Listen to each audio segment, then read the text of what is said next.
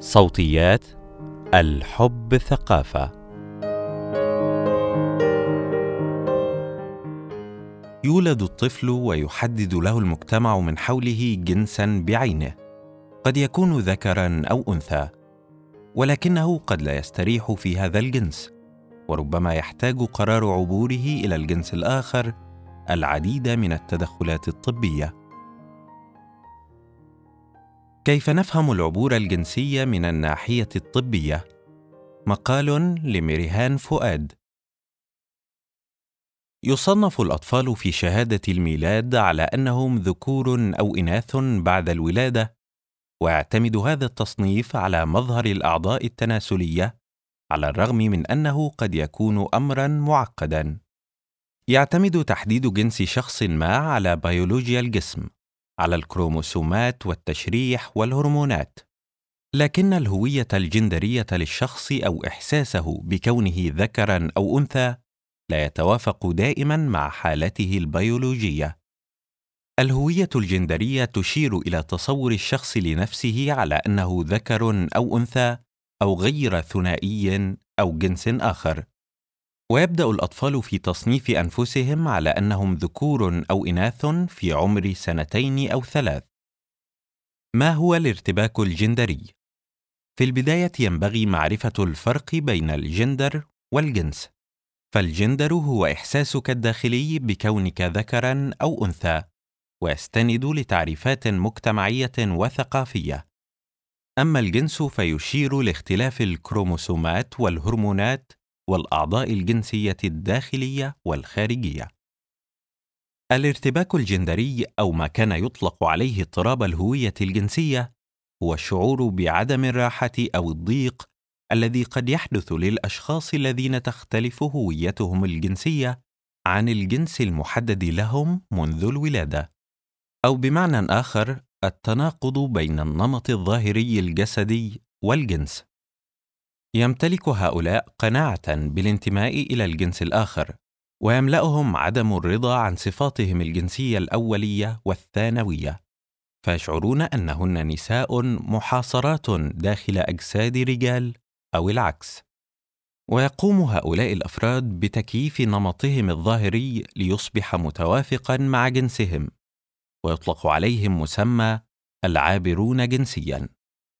ويوجد واحد وأربعة من عشرة مليون بالغ يصنفون كعابرين جنسيا في الولايات المتحدة الأمريكية. واضطراب الهوية الجنسية ليس مرضا فقد أزالته منظمة الصحة العالمية من قائمة الاضطرابات النفسية في عام 2019 وصارت الأوساط الطبية تستخدم بدلا منه مصطلح الارتباك الجندري. لا يعرف على وجه التحديد أسباب الارتباك الجندري لكن يعتقد بأن التأثيرات الهرمونية أثناء الحمل لها صلة. وتبعا لمجلة صحة المراهقين فإن 80% من أمهات الأفراد الذين يعانون من الارتباك الجندري مررن بإحدى المشكلات النفسية في مقابل 45 من الآباء ويسعى واحد من كل ثلاثين ألف من الذكور واحدة من كل مائة ألف من الإناث إلى جراحات تغيير الجنس. ومن الممكن أن يبدي الأطفال إشارة إلى الارتباك الجندري في سن صغيرة جدا كعمر الثانية إلى الرابعة. فقد يفضل الطفل أو الطفلة الألعاب والملابس المميزة للجنس الآخر كما يشاع إصابة الأطفال المرتبكين جندريا بالقلق والاكتئاب. إلا أن عددا قليلا من الأطفال الذين يعانون من هذا الارتباك سيستمرون به حتى مرحلة البلوغ. في حالة هؤلاء الأطفال يبرز ظهور الارتباك الجندري في مرحلة البلوغ وحتى منتصفها. عند الوصول إلى سن المراهقة قد يتسبب تطوير الخصائص الجنسية الثانوية للعابرين في سوء حالتهم النفسية.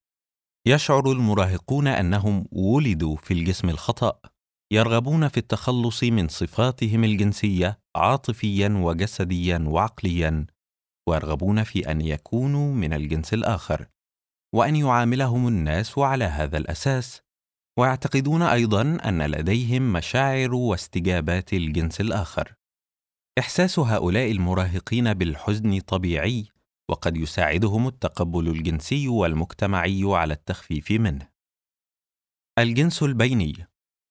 بخلاف الارتباك الجندري هناك ما يسمى بالجنس البيني وهي حالات لا تبدو فيها الأعضاء للرضيع بوضوح هل هي ذكورية أم أنثوية.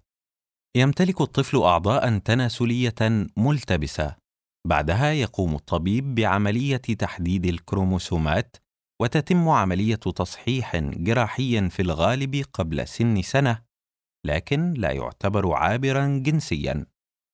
بحسب دكتور محمد موسى أستاذ الجراحة بجامعة طنطا يكون التطور الطبيعي للأفراد ناقصا أو زائدا نتيجة لزيادة الهرمونات واحيانا تكون مستقبلات التستوستيرون غير موجودة فيكون ظاهريا أنثى لكن يكون المهبل ضامرا. وكما نلاحظ في تعبير LGBTQIA أو مجتمع الميم يشير حرف الآي إلى intersex وهو متداخل الجنس وهو شخص لا يتوافق بيولوجيا مع الإناث أو الذكور. قد تشمل حالات ولادة بتشريح أنثوي مع وجود أعضاء ذكورية من الداخل أو تحتوي بعض خلايا الشخص على كروموسومات XX وبعض الخلايا على كروموسومات XY واحد وسبعة من عشرة بالمائة من سكان العالم يولدون متداخلي الجنس. وفي الغالب يحدث إجراء جراحي لتحديد الجنس قبل أن يبلغوا سنا مناسبة تؤهلهم لتحديد ذلك بأنفسهم. وأحيانا لا يكتشف إلا في مرحلة متقدمة من حياة الطفل أو حتى عند البلوغ. تاريخ العبور الجنسي. العبور الجنسي أو الانتقال من جنس إلى آخر ليس شيئا جديدا فهو موجود منذ سنوات عديدة وفي ثقافات مختلفة. في عام 1869 كان يطلق عليه الإحساس الجنسي المعاكس وفي عام 1966 أشاع هاري بنجامين مصطلح التحول الجنسي. وفي عام 1969 أطلق عالم النفس جون موني مفهوم إعادة تحديد الجنس ليصف تغيير الهوية الجنسية والجنس. ثم جمع عالم الغدد الصماء الأمريكي هاري بنجامين الملاحظات حول التحول الجنسي ونتائج التدخلات الطبية في كتابه ظاهرة التحول الجنسي.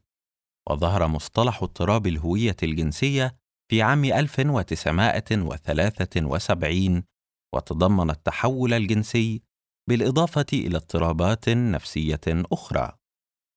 لأسباب كثيرة تصعب معرفة من هو أول شخص عابر جنسياً، لكن تعتبر من أوائل الحالات الموثقة هي العابرة ليلي إلبا، المولودة في ديسمبر 1882 والمتوفية في سبتمبر 1931 والتي كانت رحلتها شديدة الصعوبة فحاولت طوال حياتها أن تكون امرأة كما تريد وقد أجرت جراحة لتغيير الجنس وجسدت قصة حياتها في فيلم الفتاة الدنماركية ماذا يعني العبور الجنسي؟ عملية الانتقال أو العبور الجنسي تشمل الكثير من التفاصيل الاجتماعية والطبية. التغير الاجتماعي يشتمل على تغيير طريقة التعبير والطريقة التي يراك بها الناس، وأن يعاملوك بنفس طريقة معاملة الجنس الذي تشعر به، وتغيير مظهرك وملابسك، والضمائر التي تعود عليك في الأحاديث اليومية. أي أن يخرج الشخص إلى أصدقائه وعائلته كعابر أو عابرة جنسيا ويطالبهم بالتحدث إليه بالصيغة التي تلائم الجنس الذي يشعر بالانتماء إليه. وبالطبع الشق الاجتماعي يستلزم جانبا قانونيا يتضمن تغيير الاسم وتغيير الجنس في البطاقة الشخصية. وقد يتطلب الأمر الانتقال الطبي عن طريق عملية تغيير الجنس التي تتضمن علاجا جراحيا وهرمونيا. عملية تغيير الجنس عملية طويلة تتضافر فيها عدة تخصصات طبية لأن لها ابعادا نفسية وإجراءات لها علاقة بالغدد الصماء والجراحة. كما ذكرنا هناك نوعان من التدخلات للعابرين جنسيا. أولها تدخلات هرمونية ثم جراحية بالإضافة إلى التعامل النفسي ويمكن أن يسبق العلاج الهرموني إجراءات جراحية أو لا حسب الحالة. من المهم تقدير الطبيب أو الطبيبة لمعرفة التدخلات المناسبة وتوقيتاتها. على سبيل المثال يشير دكتور محمد موسى إلى أن مشكلة التدخل الهرموني في المراهقة هو أنه يوقف نمو العظام قبل الموعد الطبيعي لهذا التوقف. ويسبب قصر القامة لدى المراهقين ويضيف أنه من الأفضل أن يكون التدخل الهرموني بعد اكتمال النمو. وتبعا للرابطة العالمية المختصة بصحة المتحولين والمتحولات جنسيا فإن الكثير من الأفراد يكونون بحاجة إلى العلاجين الهرموني والجراحي لتخفيف الارتباك الجندري. وجد الاستطلاع الوطني الأمريكي للتمييز بين العابرين جنسيا لعام 2015 أن أكثر من 70% من العابرين الذين صنفوا عند الولادة أنثى قد خضعوا بالفعل أو أرادوا الخضوع لجراحات عليا وكذلك 44% ممن صنفوا عند الولادة ذكورا. وتراوحت نسب الرضا عن هذه الجراحات 87% بين المتحولات العابرات من ذكور إلى إناث و97% بين المتحولين أو العابرين من إناث إلى ذكور. لكن الإحصاءات نفسها تشير إلى أن ليس كل العابرين يلجؤون للتدخل الجراحي. جراحة تغيير الجنس يمكن أن تحدث للفرد في أي سن، وجراحة تأكيد الجنس GCS هي تغيير الأعضاء التناسلية جراحيًا وتتم لتأكيد الجنس بشكل أكبر من خلال الموائمة مع الخصائص الجنسية المرغوبة. هكذا يمكن أن نوجز خيارات تغيير الجنس كالتالي: العلاج الهرموني لتأنيث الجسد أو تذكيره، والجراحة لتغيير خصائص الجسم الأولية والثانوية. العلاج النفسي الذي يتناول التأثير السلبي للارتباك الجندري على الصحة النفسية. من ذكر إلى أنثى. trans feminine من ذكر إلى أنثى. هو مصطلح شامل يتضمن النساء العابرات والأشخاص العابرين غير الثنائيين المعينين ذكورا عند الولادة. ويذكر أن كل حالة فريدة بنوعها.